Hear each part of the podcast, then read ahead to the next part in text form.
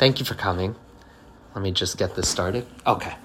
Thank you for coming. And uh, this is the second of uh, our shiurim uh, regarding, um, regarding the history and the thought of religious Zionism.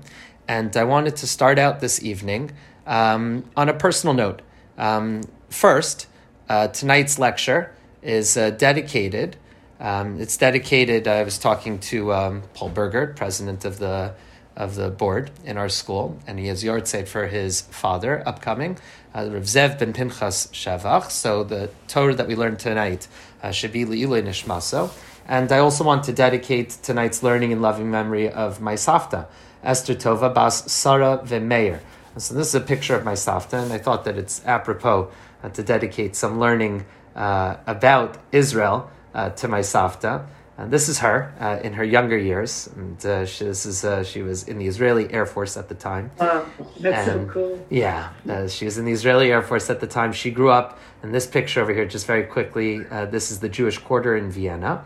Uh, my Safta, remember, I'm not going to mute us uh, just because we're a smaller crowd this evening, um, so feel free to hop in. But uh, this is the Jewish quarter in Vienna. My Safta was able to visit it with my father and my uncle David, uh, Alav Shalom. Uh, my uncle David passed away about two weeks ago, and um, they were able to visit here, and my Safta was able to say, you know, this is my victory, uh, this place. And um, she was a young child when she remembers looking out her window uh, one night when she was woken up, and it was Kristallnacht, and uh, the shul, um, the uh, the shul that they went to was uh, was in flames. Um, she was uh, she survived. Um, there were there were very uh, very close calls. Uh, she recalls uh, she was buried. My father said at her funeral uh, that she was buried. This is the second time that my Safta was being buried. Uh, she was buried alive, and her mother had to come and uh, to dig her out. Um, the sense that she was alive, and um, she survived. She made it to Israel. Uh, she joined. Now I'm just gonna mute us for the time being. She made it to Israel, and um, she had her brother was already there. And my uncle Frady, who should live and be well, was a member of Kibbutz Masuot Yitzchak. Uh, managed to not be there when Masuot Yitzchak and the other kibbutzim in the Gush were overrun uh, by uh, by the Arab gangs. And um, she survived. She went to the Mikveh Yisrael Agricultural School. The Mikveh Yisrael Agricultural School uh, was one of the very first um, Zionist agricultural institutions. It was a school that was meant to teach um, to teach young Zionists uh, how to work the land, uh, fulfilling a dream uh, that we're going to talk about tonight of the Chovevei Zion. And um, she had a classmate in the Mikveh Yisrael school by the name of Moshe Dayan, uh, was one of her classmates. And uh, the Mikveh Yisrael school was founded by the Alliance uh. I'm pronouncing that wrong, but it was the French Jewish uh, communal institution. They established it. She went here, and when she was attending it, she managed to uh, even see uh, the Altalena, on uh, which is the picture of it, the Altalena in flames uh, that was bombed, that they thought would be uh, that would start a civil war between the Haganah and the Palmach, and it did not. But she managed to see it from the Tayelet in Tel Aviv, and then she and my Saba, Zechrono Livracha, uh, made it uh, eventually to Denver. Um, Denver, Colorado, where he was, uh, they were both educators. My Saba was a principal for many, many years, and um, my Safta passed away. Uh, her shloshim is coming up this week. Um, my Safta passed away uh, in Denver just uh, just a few weeks ago. Um, so again, so we're going to dedicate our learning tonight in loving memory of her.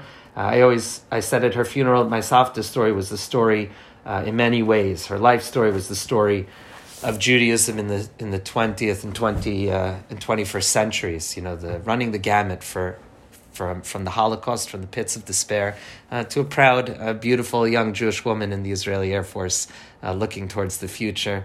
And again, our learning is also dedicated to Rav Zev ben Pinchas Shevach, father of uh, our very own Dr. Paul Berger. So let's uh, let's get back into it. We were learning about the Chovevei Tzion movement that I that I explained as was the very first loose collection of activists and groups that believed that the time had come for for active mess for for active settlement and and and political activism to bring Jews to the land of Israel. Now there were many causes of this, and uh, when we discuss Chovevei Tzion, it's more of a movement uh, and it's made up of disparate groups.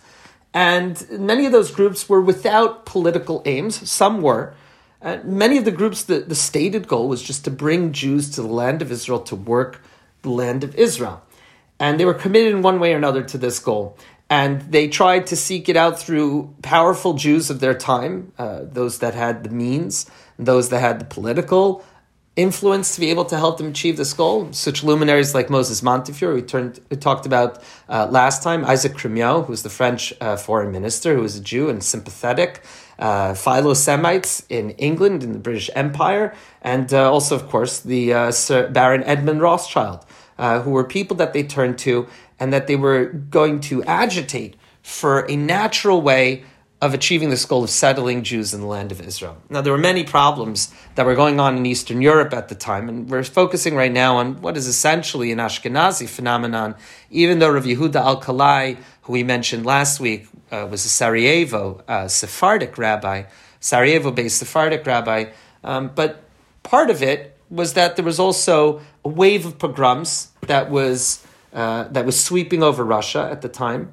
Between the years of 1880 and 1920, about 2 million Jews emigrated from Russia. Many of them came to the United States, and some of them were looking to move to the land of Israel to settle what was then Palestine. One of the most important thinkers for the movement of Chovevei Tzion, we're going to start out discussing tonight, is this man, Rav Tzvi Hirsch Kalisher. Rav Tzvi Hirsch Kalisher is one of the most fascinating figures in the Chovevei Tzion movement. Just a few more words about this idea of these loose groups. For example, one of the largest groups of the Chovevei Tzion movement was known as the Odessa Committee. Um, maybe I'll show you. Um, maybe I'll show you a picture of what the Odessa Committee looked like. Let me see if I could show you a picture. Um, here's a picture of the Odessa Committee. So the Odessa Committee uh, numbered about 4,000 members at its heights. You could see that they look uh, quite traditional uh, in their dress and in their appearance. The Odessa Committee was one of the largest Chovevei Tzion um, movements, and uh, when they registered in 1890 in Russia uh, as a charity, so the way that they registered themselves was the Society for the Support of Jewish Farmers and Artisans in Syria and Eretz Yisrael.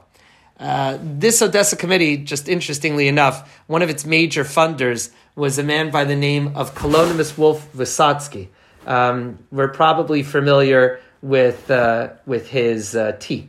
Um, and uh, he, at the time, uh, Kalonymus Wolf was the largest uh, was the largest uh, was largest tea company in the Russian Empire. But we're getting ahead of ourselves. So that that's the kind of individuals that we're talking about. By the time that the Zionist Congress happened in 1897, most of these groups of Chovevei Tzion eventually became subsumed under the Zionist Congress, and, and the movement found itself a political home. Ritzvir Kalisher was one of the most important figures in this. He was one of the rabbis, one of the rabbinic luminaries behind this and lending rabbinic weight to the return to Zion movement. Ritzvir Kalisher, uh, this is a picture of him, was a Talmud of the one of the greatest greatest Talmudists in history. He was a Talmud of Rabbi Akiva Eger. Uh, he lived in Posen and he wrote a book called Emuna Yeshara. Here's the colophon for the book over here.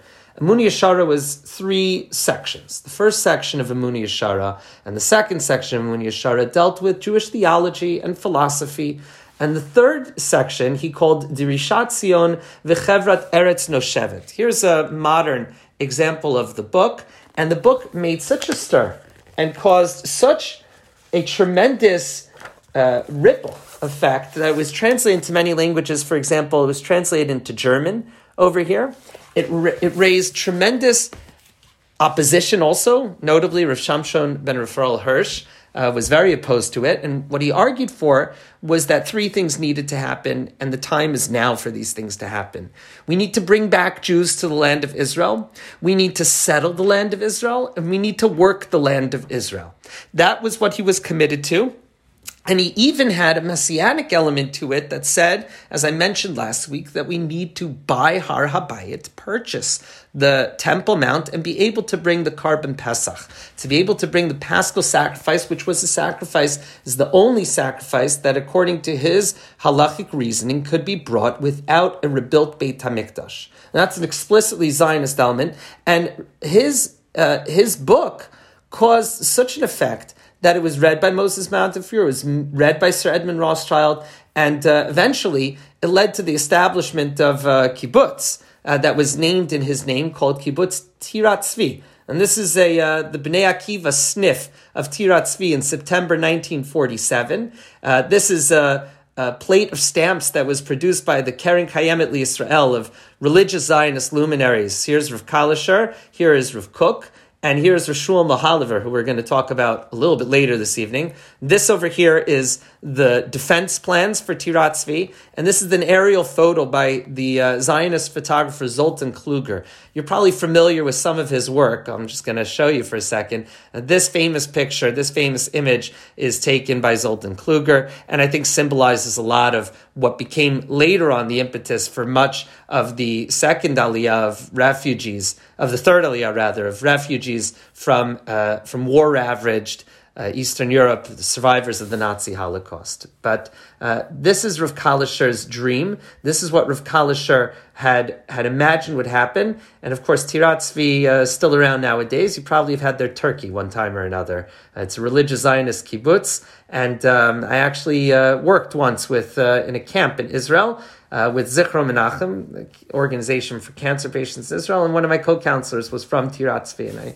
couldn't imagine, couldn't believe. But this was all uh, this was all based on this sefer published in Lyck 1862, Drishat Zion v'Chevrat Eretz Noshevet. Let's see what Rav Kalisher has to say. Rav Kalisher says, and we're just going to read in the English. He issued a kol kore, he issued a broadside, telling everybody that the time is now, the time has come. Yavo Mashiach Tzidkenu, the Messiah is going to come, and it's signed Tzvi Hirsch Kalisher, and he writes to teach. I decided in my heart to explain. Contra the two groups we mentioned earlier, based on the prophets, Sifri, Jerusalem Talmud, the Holy Zohar, Nachmanides, and many other great Rishonim. He marshals all of these classical sources in service of this idea. And listen closely to what his main core idea is that the final redemption will sprout little by little, and how the logical and traditional obligation is upon us to exert ourselves with strength, courage, and fortitude Everyone who thinks of themselves as part of the Jewish nation must endeavor as part of Chevrat Eretz Noshevet, or the Committee for the Settlement of the Land of Israel. This is his dream, a kvutza, a group of people who are deciding to take up the cudgels of this mission and settle the land of Israel on their own, Chevrat Eretz Noshevet. And that it's going to come and we have to do it on our own. I pray that the one who shines upon all of the earth and those who dwell therein will enlighten the eyes of the righteous and wise leaders of our times to endow their great spirit with a generous benevolent feeling because the appointed time is upon us. Let's pause for a second and unpack what he means over here by little by little. I'm going to show you another book, doing a lot of show and tell tonight. This is one of the very first Sfarim that I ever learned. It's called Ayelet HaShachar. It's written by a religious Zionist luminary by the name of Rav Yaakov Filber. Rav Yaakov Filber was the Talmud of Rav Kook's son, Rav Tzvi, Rav, uh, Rav Tzvi Yehuda Kohen Kook. And on the back of Ayelet HaShachar, in which he marshals all of these important arguments and uh, an ideology. It's a programmatic book about what Shivat Zion, what the return, the religious justification for returning to the land of Israel looks like, he quotes on the back is a little Gemara from the Yerushalmi. It's very short. I'm going to read to you, and this is what little by little means. It's very, very beautiful. Rabbi Chia Hagadol and Rabbi Shimon ben Chalafta. Rabbi Chia the Great and Shimon ben Chalafta hayu mehalchim bebikat Arbel. They were walking in the Arbel Valley. Many of you have probably hiked the Arbel. You've probably seen it on the banks of the Kinneret. Vera'u ayelet hashachar. And they saw, that's what ayelet hashachar looks like. They saw the sun rising.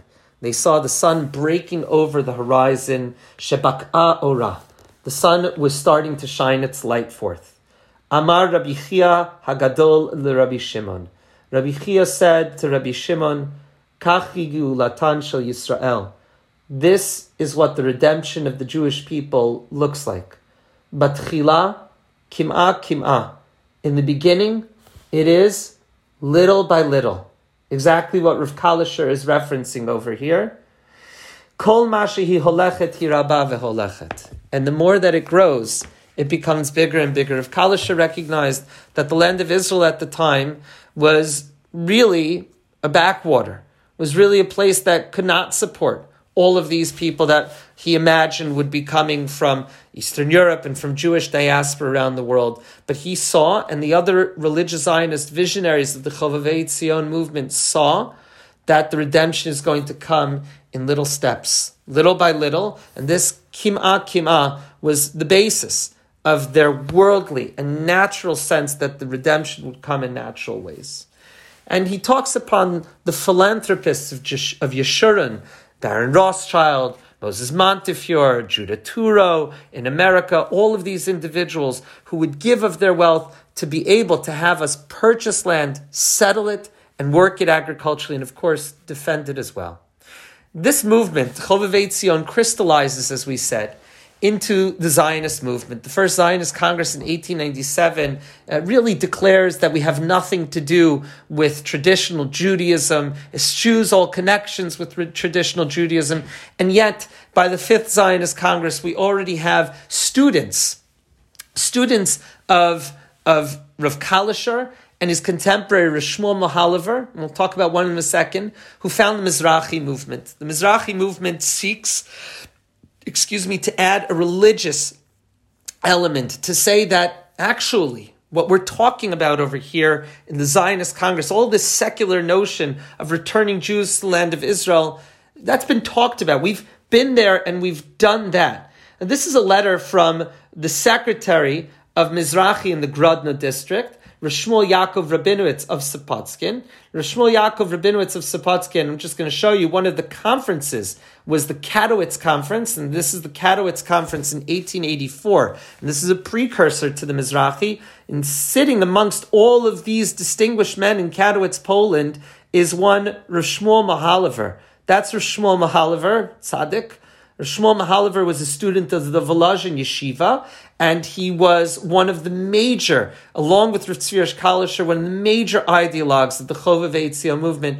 Shmuel Kalisher had a student. One of his disciples was this man, Rav, Rav Yitzchak Yaakov Reines, who was the first secretary and the first leader of the Mizrahi movement. Now, Mizrahi is still functioning nowadays. We have the Mizrahi magazine uh, in our shuls. We send our kid. I send my daughter to uh, a, a, youth camp, uh, a camp uh, that is uh, founded by the youth arm of Mizrahi, Bnei Akiva, and Camp Moshava. And it starts with Rav Yaakov Reines, who is a Talmud of Rav Mohilever. Take a look at him again. These are both, Rav Mohilever was the Rav of Bialystok, and he was a major rabbinic leader. And he was somebody that put all of his energies into the notion that we are going to return Jews to the land of Israel. Skipped ahead for a second. And uh, this, this is one of the rabbis, Rishmol Yaakov Rabinovich of Sapotskin, and he is writing to the Mizrahi movement. He's writing to the Zionist Congress, and he says, slow down for a second. He says, they're going to be printing the Sefer Derishat Zion again. He says, I was elated to hear. This is his letter to another Zionist leader. He says, I was elated to hear that he plans to reprint this special book again. It is an auspicious time for such a thing as it demonstrates to the nation that the Zionist idea was not born circumcised. That's a rabbinic parlance. Nolad mahol means that it was born, that it was, it was born yesterday and everything was there and ready to go from 1897. You know, Herzl wrote his book and, uh, and, and now this brand new idea is coming and it's going to, uh, it's going to electrify the Jewish world. He says it's not true. It didn't come on its own. We already had people like Rav Shmuel Mohilever, Rav Yehuda Alkalai, and Rav Tzvi Kalischer who were writing about this, who were activists, who were speaking with some of the great world leaders to try and get their support, and were already establishing Jewish settlement to the land of Israel and Jewish places of agriculture and defense. Herzl didn't come first that even 50 years ago, when many of our nation imagined still that salvation would come from the enlightenment of civilization. And think about what that means, right? This is written, he, Rav Shmuel Yaakov Rabinovich dies in, in 1921. He doesn't know what's going to really come from the enlightened civilization of, of Europe. He doesn't know what really is going to come for them. But even then, he's referring to a wave of pogroms from 1881 to 1884 that swept over Russia and some of them were even state sponsored. He's referring to the May laws of 1882 by Tsar Alexander. And like I referenced before, from 1880 to 1920, 2 million Jews are essentially forced to emigrate from Russia due to the unfavorable and dangerous conditions for them. We thought that we would be able to find our salvation in the enlightened peoples of Europe, and it, no such thing happened. There were already those wise men amongst them who understood what a grave mistake it was, how it would not help us one iota. One might say that Rav Shmuel Mohilever, Rav Reines, Rav Kalisher, Rav Alkalai, that they internalized that the future of the Jewish people was certainly not going to be. They didn't know exactly what was going to happen, but they certainly were able to internalize that the Jewish future was nearing its end, that they could feel the end of the Jewish future in Europe that the greater hope for improving the nation's physical and spiritual needs was the return to Zion, Shivat Zion. And bolded here, and in the important book in front of us, he's referring to Drishat Zion, are vital teachings for refuting those who oppose this idea. And that the essence of the book itself is to inculcate and convince those Haredim of the correctness of the Zionist idea. Now, I've mentioned so many rabbinic luminaries. We've talked about great rabbis. We've talked about people who learned in the great yeshivas, who were leaders of the great Jewish communities of Europe. But I would be remiss if I said that the opposition, the religious opposition to Zionism, was far greater, was far more on the side opposing it. And that's who uh, Rav Rabinovich is referring to over here. Who are they trying to convince? Who needs to be told that Zionism and moving Jews to the land of Israel is a good idea. So before I show you what is considered the chief rabbinic anti Zionist text, and I'll explain what I mean by that, I think it's worth understanding a little bit about Jewish history and what it means to approach the end of Jewish history. After the destruction of the Second Temple in 70 CE, already then, already right in the ruins of it, there's a messianic foment and it's led by Bar Kochva. And even Rabbi Akiva, even the greatest of the rabbinic sages at the time, the Talmud tells us, would carry the armor and the reins of Bar Kochva in the sense that we are going to find some temporal leader, somebody is going to come and miraculously is going to save us from the horrors of our predicament in the wake of the destruction of the temple. Later on in Jewish history, as the galut, as the exile continued, Gola achar Gola, Gala Yehuda, exile after exile, the Jewish people and their peregrinations throughout the, the, the, lands of the world, from Babylon to Spain to North Africa to Eastern Europe to France and Germany to America to Russia, and all these places where we find ourselves, even to this very day, there have been attempts throughout Jewish history to say that we are approaching the end. The most famous and the most prominent of these messianic movements was none other than the movement of Shabtai Tzvi. And we could do a whole series about Shabtai Tzvi. And Shabtai Tzvi uh, essentially convinced a wide swath of the Jewish world that he indeed was going to uh, convert the caliph of the of the Ottoman Empire, and then he was going to return all the Jews to the land of Israel. He had a prophet, a Sabbatean prophet, a person who justified many of his claims uh, with Kabbalistic and esoteric arguments, Natan Ha'azati, Nathan of Gaza. And the whole Sabbatean movement was one that was reaching such a great fervor that many people living in Europe at the end of the, towards the end of the 17th century, when the state of the Jewish people was so degraded, when the state of the Jewish people was so precarious and vulnerable and unlettered, that people would sell all their possessions in order to follow Shabtai Tzvi. It was a moment of great unity, really. There were rabbis that were opposed to Shabtai Tzvi at the time, but it was a moment of great unity in that many people followed along. In fact, we have a, a diary of a German girl, Gluckel of Hammon, and she talks about the fact that her father had sold their possessions in order to be able to follow Shabtai Tzvi. Of course, in 1666, Shabtai Tzvi uh, goes uh, to Turkey, goes to convert the caliph, and it's not the caliph who gets converted, it's Shabtai Tzvi, who is mitaslem, who converted to Islam, and um, uh, under, under the, his other choice was death, And that was the end of the most of the Sabbatean movement. There were still what we call crypto Sabbateans. And There's even communities to this very day, the Dönmeh, uh, who uh, who still have a, like a kind of Islamic Jewish syncretistic religion. But most of the people left with the greatest disappointment uh, in in hundreds of years since the destruction. Maybe the Messiah was supposed to come. They really believed that the Messiah was supposed to come. They really believed that Jewish history was coming to an end and that our troubles and our travails of the exile were getting finished, and it wasn't to be. And so, any messianic movement since, or any movement that contains any tinge of messianism, is certainly looked at askance by what we might term the religious establishment, by the rabbinic establishment, by rabbinic leaders, and with very good reason. With very good reason because there is a sense that in Jewish history there is what we call the passive approach to the Messiah.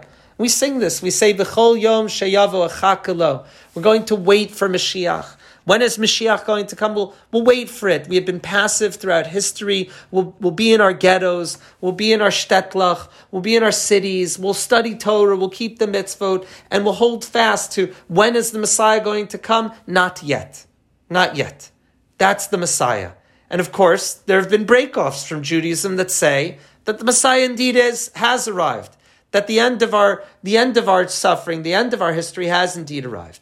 So you can imagine, I think, that the opposition to Zionism, the opposition to these rabbis that look at this moment, that look at this time of us of auspicious world events, they see they see a, a, carrot and a stick. The carrot they see is that there's a favorable uh, geopolitical context. The land of Israel is a colony of the great world powers. It's uh, first an Ottoman power, in Ottoman hands, in, in, in, in what was called Ottoman Syria, and then it becomes part of the British mandate, and the British are all too happy to give it up and to abdicate and to leave it over and let the Jews and the, and the, and the, and the Arabs living in the land fight it out.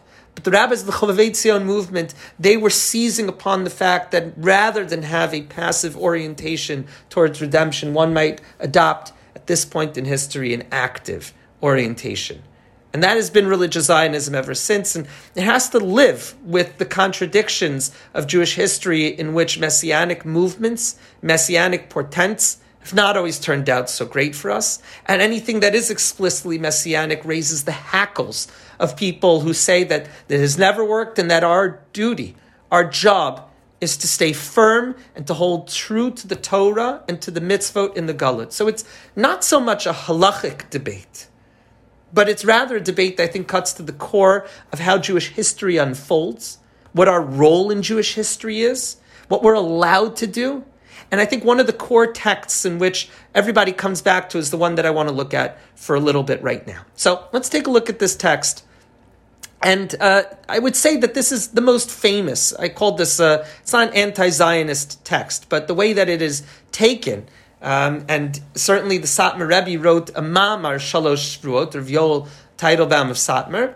So he cites and he writes an entire book articulating an approach that negates an active an active orientation towards Zion, towards Messianism, towards bringing the Mashiach, towards settling the land of Israel. And, and it goes something like this. Uh, we're going to read it, uh, we're going to read it in English just for the sake of time. But it's a fascinating Gemara. Rabbi Zera, I have to read the first line because the Aramaic is so so beautiful. Rabbi Zera have a kamishtamit mineder of Yehuda.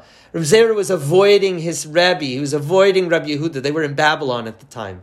The Ba'alamesik Eretz Yisrael. Reb Zera wanted to make Aliyah. He wanted to go to the land of Israel. Why was he avoiding his Rebbe? Because Rabbi Yehuda had said that Kol ha'ola mibavel Eretz Yisrael over be'aseh. Anybody that goes from Babylon, from the exile to the land of Israel, is violating a positive commandment. What positive commandment are they violating? I thought it was a mitzvah to make Aliyah. The positive commandment that they're violating is a verse from Yirmiyahu prophet who foretold the destruction of the temple. Bavela yava'u v'shama yuad yom Hashem. I'm going to take the Jewish people after the destruction. I'm going to bring them to Babylon, and there they will stay until the day in which I appointed, the day in which I choose them.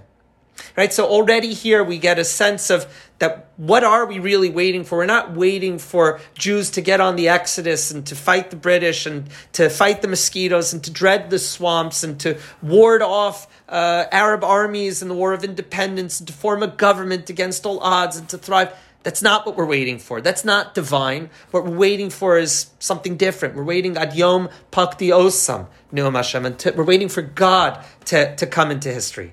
Now, this is really the crux of the debate. Does God act in history in natural means, or can God only act in history in a messian, in a in a miraculous mean on a national level? So, what about Rabbi Zera? What does Rabbi Zera do with that pasuk? How does he answer his Rebbe? Rabbi Zera says, no, that was just referring to the vessels of the temple. Many of the vessels of the temple were, were looted and were taken outside of the land of Israel, and, and those, those vessels are not going to be able to return until that appointed day. And in a Talmudic back and forth, Rabbi Huda has to contend with that. For, with that halacha, he has to contend with that idea. What does Rabbi Yehuda do with that pasuk? Rabbi Yehuda cites a different pasuk, a strange pasuk. It's mentioned three times in Shir Hashirim in the Song of Songs. Hishbati etchem v'nos Yerushalayim b'tzvaot b'ayalot hasadeh im ta'iru v'im ta'oruru et. The pasuk is a rather awkward one when translated into English. I adjure you, I forswear you. Right? You're, you're hereby beholden by an oath, daughters of Jerusalem, by the gazelles and the hinds of the field, not to awaken or stir up love until it pleases. Now, the way that the Gemara and Rabbi Zera understands and Rabbi Yehuda understands this is that ad we cannot awaken the love. We cannot go back. We cannot arouse ourselves in a messianic way to go back to the land of Israel and to resettle it, right? Until it's the right time, until God pleases. Rabbi Zera says that that just means that the Jewish people shouldn't go up to Israel en masse. They shouldn't go up to Israel in a mass emigration, but individuals, the path for individuals to travel to land of Israel is certainly always there for any individual, and certain, certainly great rabbinic luminaries throughout the ages have attempted to make their own individual pilgrimages to the land of Israel. I would say one of the most famous ones is the one that we read on Tisha B'Av. We, uh, we read the Kina uh, of Rav, uh, attributed to Rabbi Yehuda Halevi, right? Sion Sion Halo Tishali L'Shlom Asirayich, right? That he wants to return to Jerusalem. He's, uh, in the legend goes that he's been he was trampled by a horseman. Uh, before he's able to fully settle there, and the Ramban, many, many great Jewish leaders tried to ascend to the land of Israel. So Rabbi Zera holds an individual ascent. That's okay. And Rabbi Zera, we come to the end of their discussion, and we find that there are three oaths three things that we are forsworn to do in Jewish history. And these three oaths, which I said form the basis, basis of, of really this ideology that we may not have a active orientation towards Jewish history, especially when it comes to messianism and the settling of the land of Israel and bringing forth the end of history. The three oaths are the following.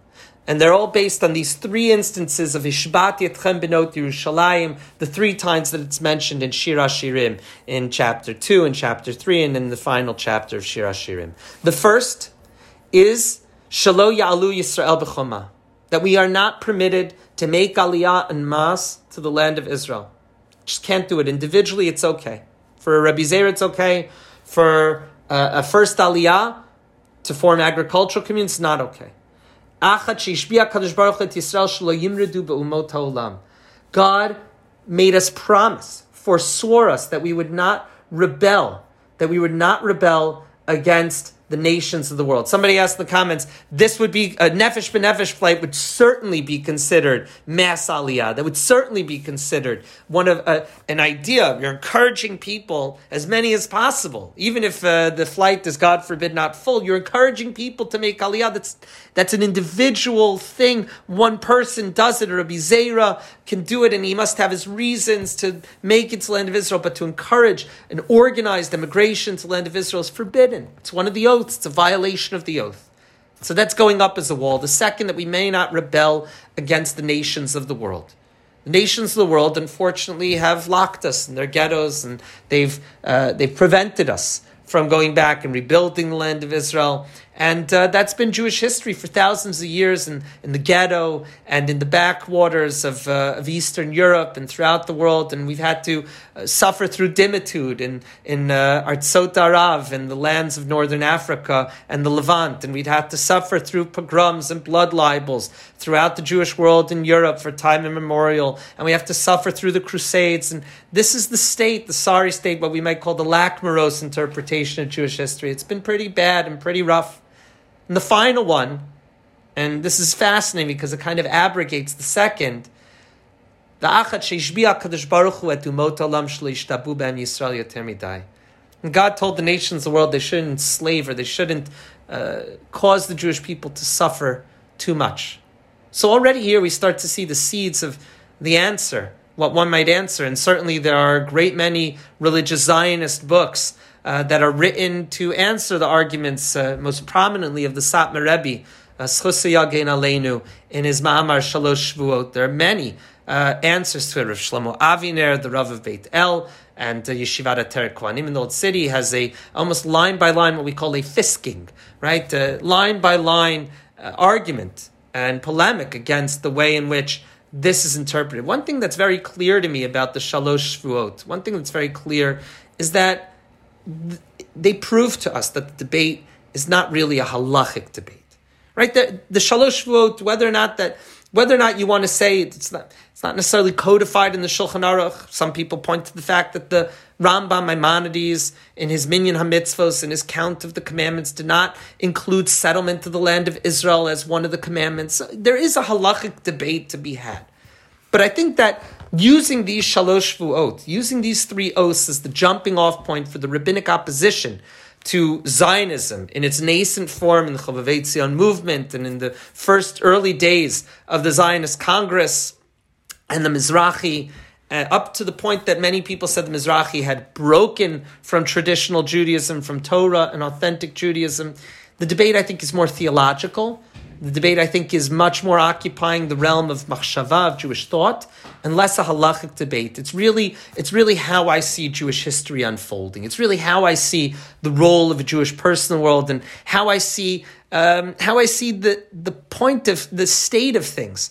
Ha- have we closed the book on miracles? Have we closed the book on, on, on great historical, world historical events that affect and center the Jewish people? Did that end with Tanakh? Or is that something that continues to unfold nowadays? When I'm at my most Zionist, um, I like to say that we are living nowadays, right? The stories that we hear from Eretz Yisrael. I was talking with a friend of mine once upon a time. There was a there was a, a soldier, and just to go very microscopic for a second, soldier Aaron Karov. There is a soldier. Aaron Karov was a uh, he was a katzin. He was an officer in the Tzanchanim during the first invasion of Gaza in uh, and he was um, he was uh, hit, I think, by an improvised explosive device, and and he was um, he was unfortunately uh, severely brain damaged, and it uh, took him a long time to be able to work. Maybe you've seen his story. What made it so much more painful was that he was in the week of Sheva Brachos uh, when he was called back to the battlefield, and the story was covered in in the news media in Israel for quite some time. His wife stayed by his side. I believe that they were in their Sheva Brachos. His wife stayed by his side. They built a ramp to his house. They raised money. And, um, and I looked at this story and I said that this is a story, in all of its tragedy, it's a story from Tanakh. That I see Jewish history from the thrust of, of Jewish history in the, in the past 150 years, the, the Holocaust, the pogroms, the emigrations, the beginning of, of the dredging of the swamps and the founding that it's almost like we're writing new chapters in Tanakh. It's almost like we're adding sfarim to Jewish history, we're seeing Jewish history functioning on a world historical stage. It's not, of course, a chalila to diminish the achievements of Judaism, the achievements of what we've done in centuries of Galut, the Torah that we've developed, everything that we've accomplished while subjugated eh, eh, to the worst degree in a sustained way over centuries, over millennia, what we've been able to accomplish. And then all of a sudden, God seems to be orienting us to the sense that these oaths, if this is what we're adhering to, this theological orientation that God is not acting in history like this, that it's actually changing. that something is amiss. That in 1917 we find a statement by Lord Balfour saying, "I am, I am somewhat amenable." It's a, it's addressed to one of the Rothschilds. Actually, I believe it's the London branch of the Rothschilds. Lived on Piccadilly uh, Circus or whatever, and they were the ones who received the first letter. And and and he says, "I'm one of the great." Temporal leaders of the world, nothing to, not Jewish, says I'm the British government looks favorably upon Jewish emigration to the land to the to the land of Palestine. And that we find wealthy Jews who are able to support and to build Rishon LeZion, the first Jewish settlement. We have Petach Tikva, the first agricultural settlement. We have places that start to sprout up rabbinic leaders that say, even if you were to hold by the three oaths and to say that we've been adjured, we've been forsworn from acting in history, perhaps the tide is turning. And certainly, certainly, certainly, I think many of these arguments become abrogated, at least from a religious Zionist perspective. That when you say in the third oath, that they shouldn't oppress us too much, well, then you could ask people like my Safta, who we started off this year from, and we'll tell you that now they've certainly oppressed us too much. The other two oaths are abrogated. We can certainly ascend to Israel and Mas. That's uh, my Safta we mentioned at the beginning of this year was on the boat before the Exodus when she emigrated to Israel. She was turned back by mandate authorities. She was interred in Cyprus before she was able to come back to Israel. But certainly, I think that the survivors on the boat thought that perhaps the third oath, the third oath has been abrogated, that the third oath wasn't kept, the side of the deal wasn't kept by the people on the other side. That three oaths is, I think, one of the key, right, foundational texts of what the opposition to religious Zionism is. And we should certainly not think that figures, as great as they were, like Rav Alkalai, Rav Tzir Kalisher, and Rav Mohilever, and Rav Rabinovich, and Rav Reines, and V'chol De'ime, all of the other rabbinic leaders in Mizrahi, that they were in any way the mainstream, representing the mainstream of rabbinic thought. Absolutely not. They represented what was an upstart stream. I want to just preview a little bit of what we're going to see next week. And um, and Mirza Hashem, we will continue. I want to speak a little bit more to understanding. As much as we might, if you call yourself a Zionist, is so crucial to understand exactly why that position should not be taken for granted, and what exactly it means when it says I am a religious Zionist, and how it's not a contradiction in terms. Um, but I think the key figure to being able to really, really find the harmony between religious and Zionist is going to be somebody who is not a member of Mizrahi, who is somebody who actually launched several significant criticisms on Mizrahi to the extent that he tried to found his own religious movement uh, that would be separate and apart from Mizrahi, and that's none other than um, Maran Harav Avram Yitzchak Cohen Kook. And Kook, who you see over here in pictures, and I could just show you whose picture uh, is in my library and just show you how important Rav Kook is for me. That's Rav Kook's uh, photo. Looks out on my uh, family and my kids.